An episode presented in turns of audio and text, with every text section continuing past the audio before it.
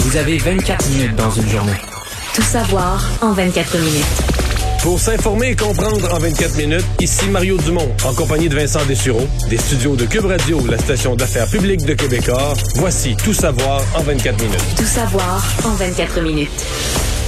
Journée marquée par, euh, évidemment, le point de presse euh, de la coroner Kamel sur le dossier de Joyce Echaquan. On reviendra également sur euh, ce, euh, bon, cette lanceuse d'alerte qui ébranle le, géant Facebook aujourd'hui. Mais commençons par un décès marquant qui nous a été annoncé dans les dernières heures, le décès de l'humoriste québécois Pierre Légaré, décédé à 72 ans, mardi 5 octobre, dit-on, dans un communiqué entouré des siens, décédé paisiblement à Saint-Jean-sur-Richelieu. D'ailleurs, on peut se rappeler de cette voix quand même unique qu'on n'a pas depuis quelques années, lui qui avait euh, quitté la scène, mais assurément que cet extrait où il parle justement du système de santé et comment les personnes qui gagnent moins cher pourraient venir euh, peut-être amener les meilleures idées, ça va vous rappeler des souvenirs.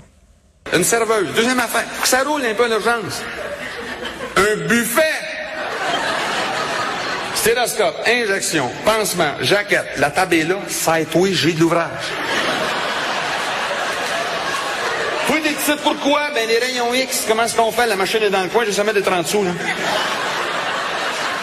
Arrête de me défaire ma pile de jaquette et rouvre tout par en arrière. Les femmes, qu'est-ce que vous attendez? Vous savez depuis le début que le ministre a raison, dans une pièce, il y a juste 100 cents, mais vous savez aussi depuis le début que dans notre système de santé, ils n'ont pas coupé dans le gras. Donc c'est ce regard intelligent, euh, donc euh, avec beaucoup d'impact, qui a remarqué euh, de nombreuses années de l'humour québécois, commencé en Un 1980. humour euh, avec juste les mots, là. Hein? Tu sais, Oui. Sur scène, il était debout, il était habillé comme euh, n'importe qui du lundi au vendredi, tu comprends, pour aller au bureau. Euh, Pas de un, mi- personnage. un micro, pas de personnage, pas de déguisement, pas d'éléments de décor, pas juste, juste, juste ces mots. à son image, lui qui a exercé d'abord la profession de psychologue, qui a amené quand même un peu de justement, qui a teinté euh, son humour par après. Euh, son premier One One euh, Man Show en 1989, Rechercher l'égaré, avait suivi ensuite euh, l'égaré 2, Guide de survie. C'était Moi, moi, j'avais, parlementerie. j'avais 19 ans, mettons, ou peut-être un peu quand il, quand il était avant son, son premier one-man show, mettons l'année d'avant ou deux ans. Tu sais, il est apparu, puis moi, c'était vraiment mon genre d'humour, le très esprit, un peu Ouais, on peut l'imaginer. ouais, on peut l'imaginer. Mais euh, c'est vrai, parce que quand il est pas apparu à 19 ans ou à 20 ans ou à 22 ans, il est apparu sur la scène, il était beaucoup plus vieux. là. Il avait eu une carrière de, psychologue. Et c'était vraiment une révélation. On avait comme jamais vraiment entendu un- une façon de faire de l'humour de cette façon-là. Euh, Mais toi, comme les, les parlementeries, est-ce que ça a été marquant? Qui, Quand même. euh, Ben oui, moi, j'étais en politique. J'étais- député pendant les mal. Ben oui. Tu trouvais ben ça drôle ou ça insultait les, euh, les Ah, élus? non, non, non, non, ben non, mais, que, moi, je, je trouvais tout drôle. Ouais. J'entendais, j'entendais totalement à rire. Il était, à un moment donné, il était le président là, de la Chambre là-dedans, là, qui était hilarant aussi. là. Et euh, donc, euh, d'ailleurs, dans le milieu de l'humour, euh, tout le monde était un peu ébranlé aujourd'hui. Je disais Guy Dantel, peut-être dans les humoristes un peu plus cérébraux aussi, disait Pierre Légaré, c'était l'intelligence et la sensibilité combinée quelque part entre Sol et Yvon Deschamps. Il a développé un style unique en son genre avec ses questions existentielles absurdes et en bonus, un chic type en dehors de la scène. Merci Pierre, c'est à peu près le, le message euh, de tout le monde sur ce style unique et son côté très sympathique au également cours, en dehors. Au cours des dernières années, mais j'ai eu l'occasion de travailler avec sa fille euh, à LCN et C'est TVA. Nouvelle. euh, donc, D'ailleurs, euh, toute euh, la famille, nos condoléances. Laisse euh, dans le deuil sa conjointe, ses trois enfants, euh, pour qui, euh, dit-on, son vide, son départ laisse un immense vide et on vous prie de respecter leur désir de vivre cette période éprouvante en toute intimité. Et oui, aujourd'hui, euh, ben, c'est un gros dossier du jour, euh, celui du décès de Joyce Echaquan, puisque la coroner Kamel a tenu un point de presse ce matin euh, pour parler de son rapport sur la mort de Joyce Echaquan. On sait qu'on a obtenu ce rapport-là d'avance. Ça avait déjà créé bon beaucoup de réactions à la grandeur du Québec, mais là, il est venu expliquer son bon son rapport, disant d'un, on a rencontré plusieurs témoins, entendu de nombreux points de vue des autochtones. Il disait que les plusieurs de ces témoignages l'ont ébranlé, qu'on devait faire la lumière sur cette mort pour pas que ce soit en vain. Euh, elle a rappelé qu'on avait évalué très rapidement que Mme Echaquan avait des problèmes de consommation, et que les, mais alors que les symptômes n'étaient pas en lien avec une consommation de stimulants ou de cannabis, qu'elle a reçu l'étiquette de patiente difficile, euh, que ça lui est resté. Alors on s'en est peu occupé, on l'a surveillé à travers la fenêtre d'un cubicule, euh, faute de temps, n'a pas reçu la, la, la, la surveillance adéquate, leur amène, amène toutes sortes de pistes, euh, disant il est temps de mettre en place des stratégies antiracistes dans le réseau. Euh, il est de mon devoir à titre de coroner que personne de la communauté autochtone ou toute autre communauté ne reçoive des soins tels que ceux reçus par Joyce Echaquan. Euh, elle est revenue sur le dossier du terme, le racisme systémique, qui a fait en jaser parce qu'elle demandait à ce qu'on le, le, reconnaisse. Et elle dit, il faut pas s'arrêter sur le mot comme tel. C'est pas ça qui est important. On peut écouter la coroner. J'ai entendu dans les derniers jours là, la sémantique qu'il y a autour du mot systémique. Là. Euh, dans ce cas-ci, on est dans une preuve réelle que le système a échoué. On a banalisé à ce point la situation que Mme Echaquan en est décédée. Mais utilisez le mot que vous voudrez, là. Si c'est pour nous rapprocher faisons-le. N'hésitons pas à faire les premiers pas qu'on appelle institutionnels, qu'on l'appellera comme on voudra. Moi, je je, je voudrais pas tant qu'on s'accroche sur les mots que que le, fait de rater un rendez-vous important et historique. Ouais. Bon, c'est revenu également dans le point de presse de François Legault, le premier ministre, qui euh, revenait sur cette euh, bon ce, ce, ces, ces, détails de la coroner, disant ce matin euh, disant que la conclusion était claire, qu'il y a eu des préjugés de la discrimination, du racisme à l'endroit de Joyce Echaquan. On doit faire tout notre possible pour que ça ne se reproduise jamais. disant qu'on avait, bon, entre autres nommé un adjoint à la présidente directrice générale qui vient de la communauté Atikamek. On a des agents de liaison, on a donné de la formation. Alors dit, il faut agir, il faut former. et il s'est adressé directement à la communauté autochtone. Je vais vous faire entendre le premier ministre. D'abord, la première chose que je voudrais faire, c'est de m'adresser à la communauté euh, autochtone, en particulier à toutes les personnes qui ont été victimes de préjugés, de discrimination, euh, de racisme. Je veux vous dire que personnellement, je trouve ça inacceptable, je trouve ça choquant que ça se passe actuellement euh, au Québec. Puis je vais m'assurer, j'ai déjà commencé à le faire, je vais continuer de m'assurer qu'on fasse tout en notre possible pour que ça arrête ces euh, façons de faire. Bon, il est revenu sur le terme également, racisme systémique, euh, disant pourquoi je reconnaîtrais quelque chose qui est, selon lui, euh, inexact. Alors, a tenté de s'expliquer un peu sur ce, ce fameux mot. Écoutons le premier ministre. Pour moi, un système, c'est quelque chose qui part d'en haut. Prenons par exemple le réseau de la santé. Est-ce qu'il y a quelque chose qui part d'en haut, puis qui est euh, communiqué partout dans le réseau de la santé en disant soyez euh, discriminatoire dans votre traitement auprès des autochtones? Moi, c'est évident pour moi, la réponse c'est non. Par contre, je comprends que à certains endroits, il y a des employés, je dirais même dans certains cas, des groupes d'employés, puis même des dirigeants qui ont des approches discriminatoires. Mais je trouvais qu'il y avait le ton euh, certainement mieux que la semaine passée là, euh, pour euh, attaquer les problèmes. Je pense qu'il y a quand même une reconnaissance parce que bon, on peut voir ce qui divise au niveau du, vocabulaire. Mais moi, ce que je retiens, qui semble unir tout le monde, incluant le premier ministre, la famille, la coroner, c'est l'idée qu'on on accepte que Joyce Echaquan est décédée parce qu'elle était autochtone. Je veux dire, elle, était, elle était malade, elle avait un problème de santé, un problème cardiaque, tout ça, mais les soins insuffisants et complets qu'elle a reçus, la séquence de soins qui s'est soldée par un décès qui n'était pas normal, mais la séquence de soins est liée au fait qu'elle était autochtone. Donc, parce qu'elle était autochtone, on lui a mis une étiquette. Parce qu'on lui a mis une étiquette, bon, on s'est mis à tout son, son programme de traitement ou de, de surveillance. Elle mal, on la croyait pas. On dit, bon, ben, c'est une patiente difficile. C'est ça. Et donc, euh, voilà. Donc, ça, en partant de là, ça, ça, donc ça, ça colore la suite. Et François Legault prend des engagements. Maintenant, ça va être de livrer la marchandise. Moi, je, je reste, j'ai répété ça une couple de fois depuis une couple de semaines. Je reste avec l'idée que quand on parle de système, notre système, c'est notre système de santé. Ben, c'est pas partout pareil. C'est l'hôpital de Joliette avait été ciblé comme un hôpital à problème, alors que par exemple l'hôpital de Latuc, qui fait partie du même système de santé, a été cité. Puis là, je dis pas cité, euh, par euh, d'autres fonctionnaires à Québec, non, par des Atikamekw eux-mêmes, comme étant un hôpital qui avait fait des efforts remarquables. Euh, dans le personnel, l'attitude, la façon d'accueillir et même l'affichage. Qu'il y avait des affiches dans l'hôpital de Latuc en Atikamekw. Écrites, des affiches, de, de- de- de- des indications de direction à l'intérieur de l'hôpital. Parce qu'il y a une forte population dans le secteur. Ben, ça Ouais. vient de Wemotachi, ça vient du Nord, effectivement. Donc, euh, c'est une... euh, je trouve que c'est un exemple de dire, ben là, avant de blâmer tout le système, à l'intérieur du système, il y a des écarts importants. Euh, Je dis pas que c'est parfait à la TUC ou que tout est mauvais à Joliette, mais disons, dans l'atmosphère, l'équilibre général Ouais. de comment une institution se comporte versus une autre, il semble y avoir un écart important. C'est un peu ce que la coroner dit aussi, qu'il faut pas s'arrêter sur le mot, un mot ou l'autre là, et passer à côté. Euh, D'ailleurs, la famille de Joyce Echaquan a réagi au rapport également.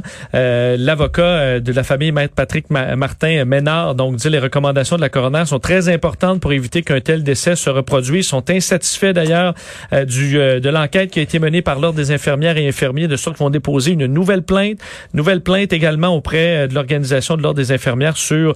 euh, non, Ça, euh, au Collège des ouais. médecins également.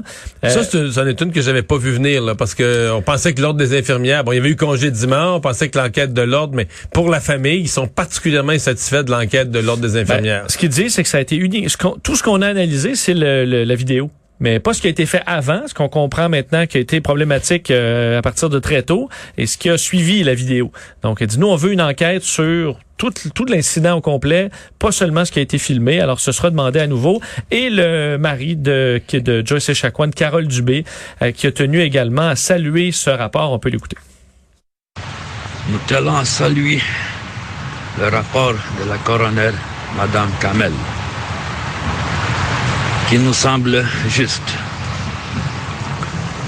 Voir dans ce rapport des preuves de ce que nos cœurs nous murmuraient nous réconforte un peu. Notre guérison passera par la vérité. Et aujourd'hui, une petite de cette vérité voit enfin le jour.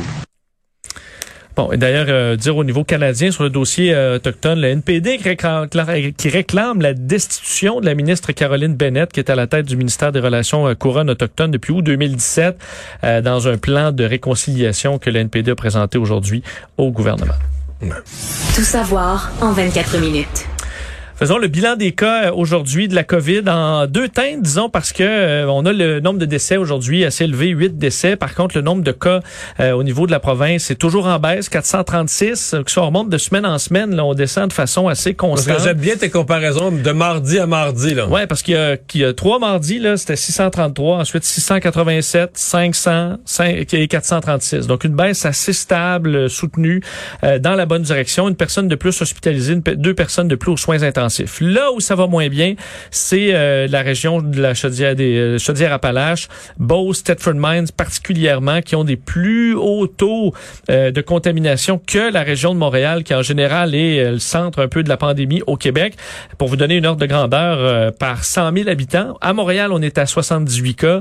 Euh, Beauce, présentement, c'est 225, Thetford 217 et Asbestos 324. Alors, c'est plusieurs fois le nombre de cas à Montréal. Alors, ce sera une situation à surveiller. Alors qu'on surveille également le Manitoba qui dévoilait aujourd'hui des projections assez inquiétantes sur un scénario comme quoi d'ici euh, décembre, on pourrait submerger euh, les soins intensifs. Alors, des, euh, des annonces devraient être faites pour essayer d'empêcher tout ça. Euh, Parlons du palais de justice de Montréal aujourd'hui où est arrivé tout un incident assez euh, inhabituel. Un homme accusé de tentative de meurtre qu'on ne peut identifier était dans le box des accusés euh, derrière un plexiglas et le juge a demandé à ce qu'on lui retire ses menottes. Alors que les agents euh, de la paix en service correctionnel avaient demandé qu'on lui garde ses menottes à la suite d'un incident euh, passé.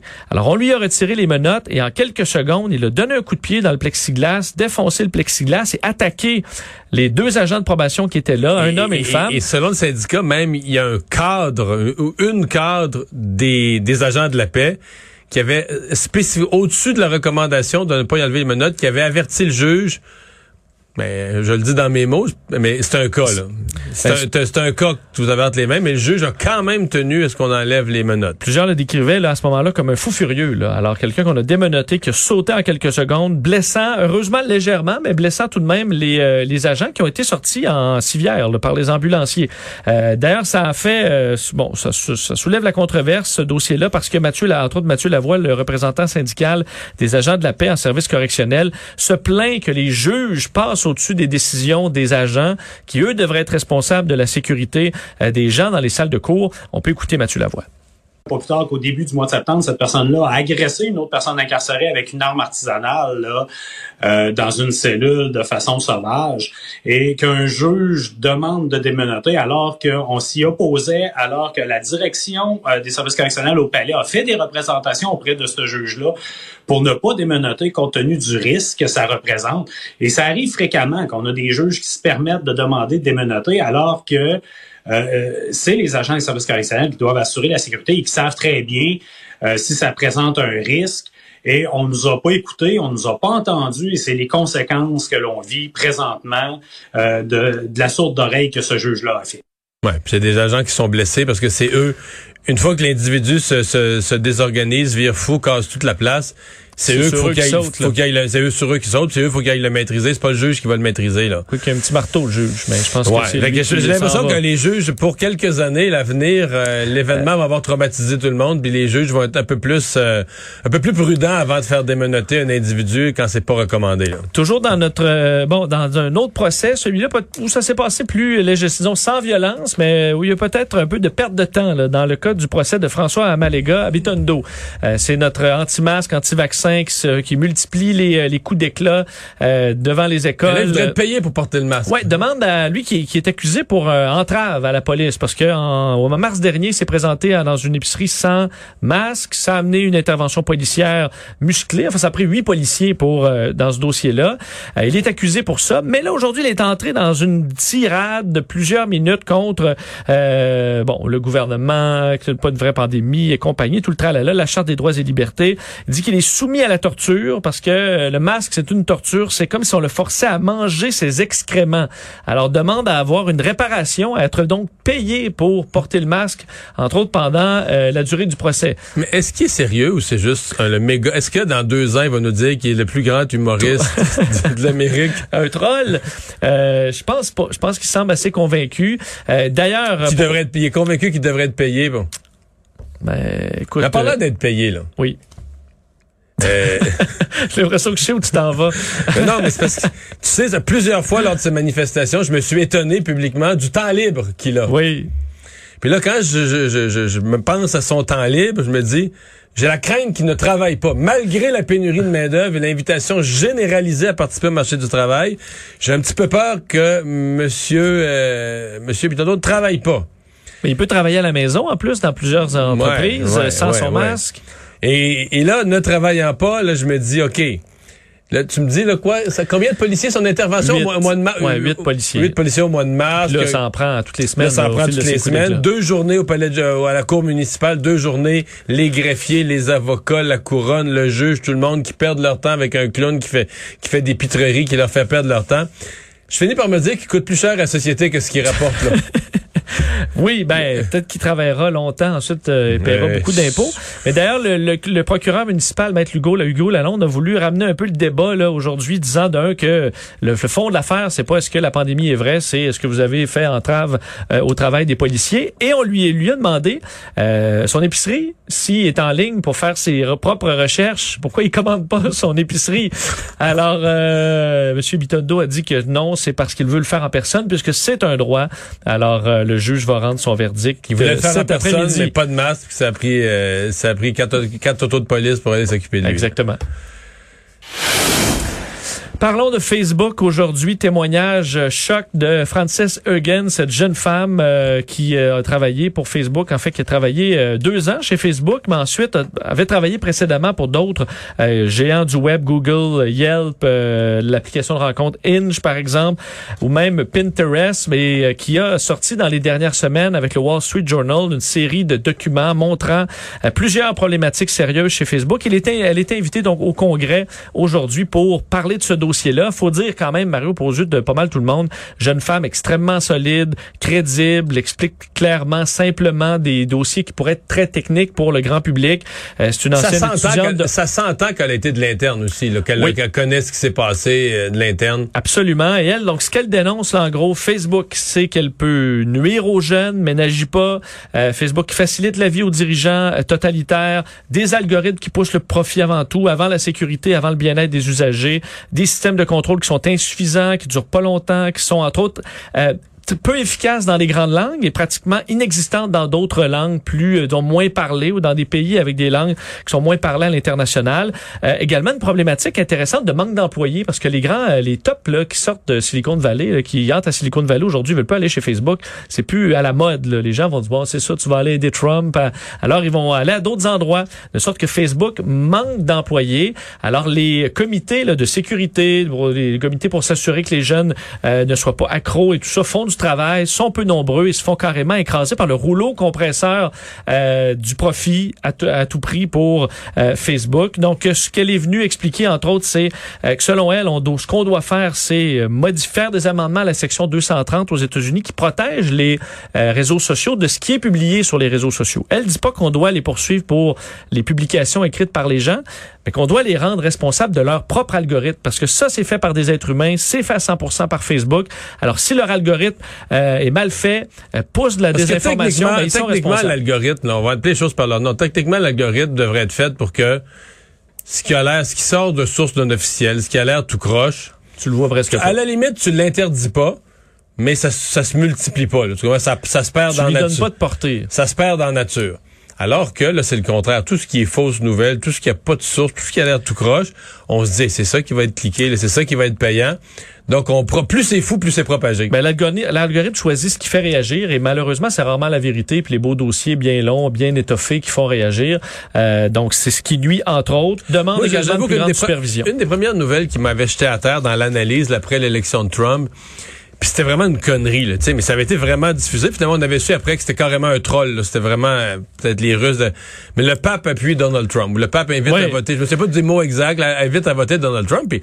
Mais c'est sûr que ça clique. C'est une fausse nouvelle, mais mettons qu'elle passe toi, sur ton ordinateur. Tu dis, mais voyons non, le pape appuie Donald C'est pas de bon sens.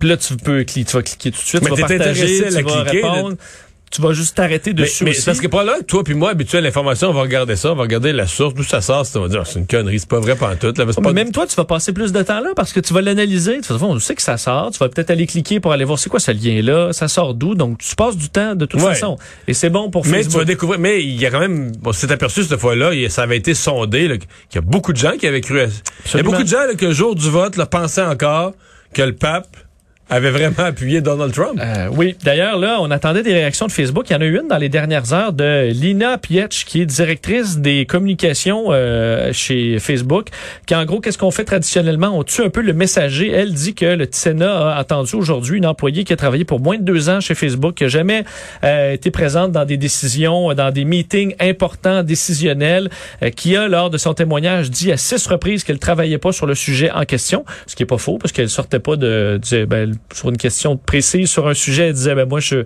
j'étais pas là-dessus plutôt qu'inventer. Alors euh, et Facebook dit euh, on veut nous-mêmes qu'il y ait de nouvelles règles sur internet, ça date de plus de 25 ans. C'est pas faux. Par contre, on, je pense qu'ils veulent pas nécessairement les mêmes règles que euh, que madame madame Hogan. Et c'est toujours aux États-Unis, un mot sur Donald Trump, Mario, il devait pas être très content aujourd'hui à Mar-a-Lago parce que pour la première fois en 25 ans, il ne fait plus partie du Forbes 400, la liste donc des plus riche. voyons, Vincent. Et puis là. Il est toujours le plus fort, le plus gros, le meilleur. Il peut pas, peut pas en avoir plein qui l'ont dépassé. Ben, il y en a plein. Puis écoute, il est à 400 millions de, de pouvoir refaire la cote. Alors, il manque quand même euh, Colisée de Québec. Euh, ce qu'on dit, entre autres, c'est qu'il a perdu pendant la pandémie à peu près 600 millions. Pourquoi? Parce que beaucoup de son argent sont... L'immobilier, ça a bien été, mais pas nécessairement les, édifices à bureaux, les hôtels. Euh, et qu'il a manqué, entre autres, une opportunité peut-être de euh, diversifier ses avoirs en 2016, lors de l'élection. On lui avait demandé d'investir à d'autres endroits euh, et il ne l'avait pas fait plutôt que le real estate, l'immobilier, et là, ben, en paye un peu le prix. Fait qu'il fait plus partie des plus riches. Pas dans les, pas dans les 400. Sûrement, euh, il est pas mal pris, là, mais c'est plus difficile. Et pour l'ego de M. Trump, ça a l'air que des fois, ce genre de nouvelles-là, ça peut l'ébranler sa journée. je dis que c'est une fake news. C'est arrangé. Non, les médias Forbes. Hein? C'est arrangé. Les gauchistes radicaux. C'est arrangé comme l'élection américaine. Eh, merci Vincent. Euh, résumé l'actualité en 24 minutes. Mission accomplie.